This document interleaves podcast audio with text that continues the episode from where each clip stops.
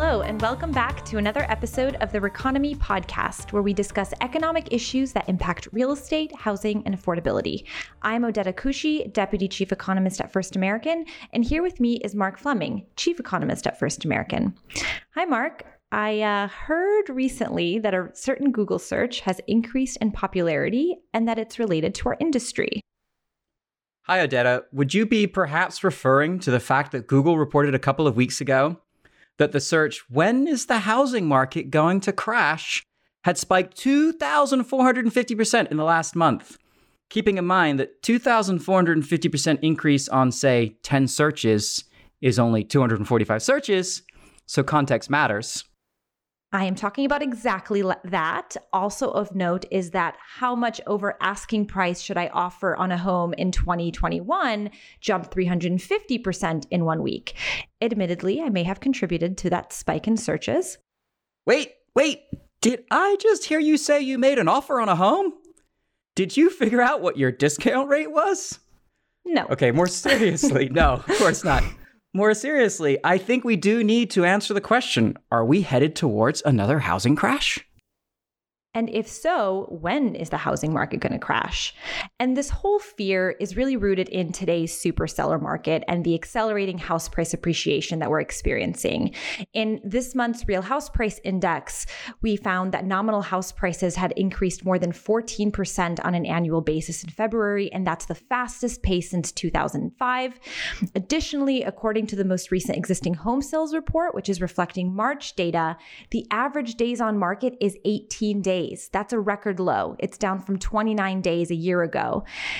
83%, believe it or not, 83% of the homes sold in March of this year were on the market for less than a month. So, a very hot housing market. And it's really no secret that the housing market played a central role in the last recession. And many suffer from recency bias and are quick to assume that history will repeat itself. However, the housing market today is very different from the housing market during the previous housing boom.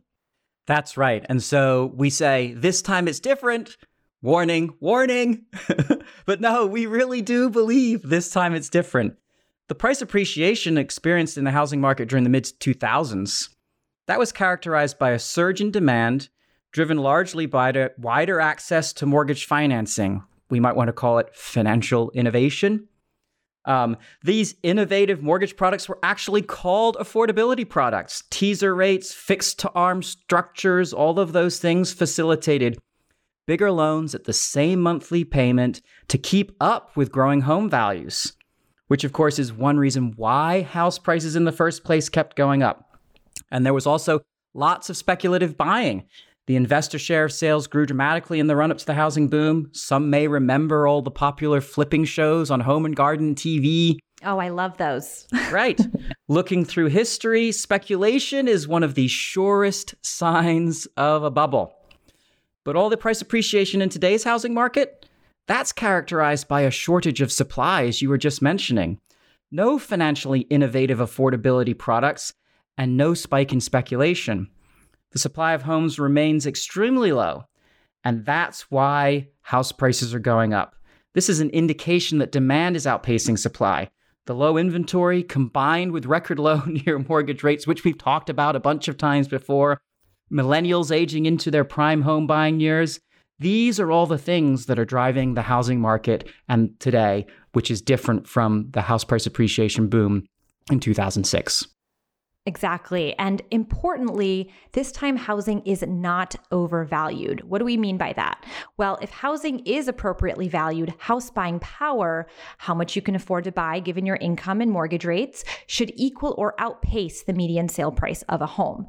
The only time period when we look at the, the time series of this, the only time period when the median sale price was higher than house buying power was from 2005 through 2007 indicating an overvaluation of housing or a housing bubble. Today, that is absolutely not the, not the case. House buying power is nearly twice as high as the median sale price of a home, signifying that indeed housing is not overvalued and is in fact in a much better position this time around than it was uh, in the last uh, recession.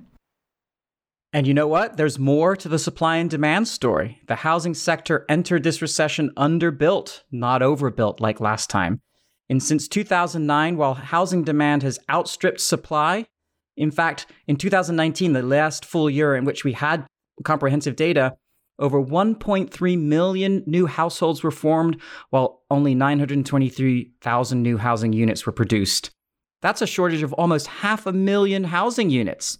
Prior to 2009, the opposite was true. Housing supply was significantly outpacing demand. The supply and demand imbalance is one of the other reasons for rapid house price appreciation today. So we've got housing is not overvalued, supply is not keeping pace with demand, and what's reason number three? Equity. Equity is at historical highs. The housing market today is not driven by loose lending standards, subprime mortgages, and homeowners who are highly leveraged. We can see that by the fact that the household debt to income ratio is at a near four decade low. The housing crisis in the Great Recession was fueled heavily by the fact that job losses were paired with a significant share of homeowners who didn't have any equity in their homes. Homeowners today have very high levels of tappable, equity which would provide a cushion to withstand potential price declines, which, by the way, we don't expect, but also preventing housing distress from turning into foreclosure. In fact, and I think we've touched on this before in the past, if distressed homeowners are required to resolve their delinquency, given all of that equity buffer, involuntary sales are much more likely than foreclosure. So, now what's the next reason? This time it's different. Yes. Reason three, check. Reason four, no mortgage finance innovation this time. and here, a lack of innovation is a good thing. According to a recent report from the Wall Street Journal, mortgage credit availability, a measure of a lender's willingness to issue mortgages, is near its lowest level since 2014.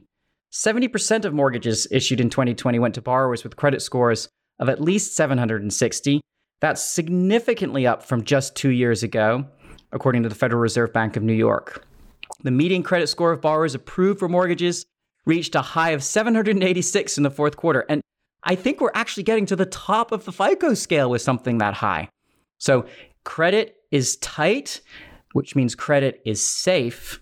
And no innovation in this space is another reason why it's different we rarely hear that no innovation is a good thing today. So that's an interesting way of putting it. So we've pointed out all of the reasons why this time it's different than last time, but it kind of sounds like what we should be saying is that last time was different. Last time was unique because it's important to remember that the housing market has actually traditionally aided the economy in recovering from from a recession. Consumers who are less affected by the downturn are willing to buy and sell, and existing homeowners are able to take advantage advantage of equity in their properties, which can help get other parts of the economy moving. So typically, housing is a bright spot in the economy. Last time was different. And so, will the housing market come crashing down this time? Sounds like uh, it's a no.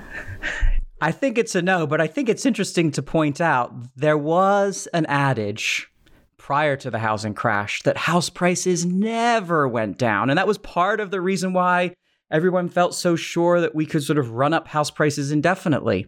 Um, we realized that, yeah, yes, indeed, house prices can go down. And maybe it's a good thing that we're asking these questions and having concerns about a housing crash because we now don't believe that house prices can always go up or never go down. And therefore, we won't behave in a way that could cause another housing bubble. Real estate markets tend to move in cycles. They don't always end in a bust. And as rising prices and modestly rising mortgage rates undermine affordability, that's true. And buyers like you, Odeta, are struggling mightily to find something to buy with so little for sale. It's natural that we may eventually begin to see some price moderation. But given the pace of house prices today, price moderation is not the same as a price collapse.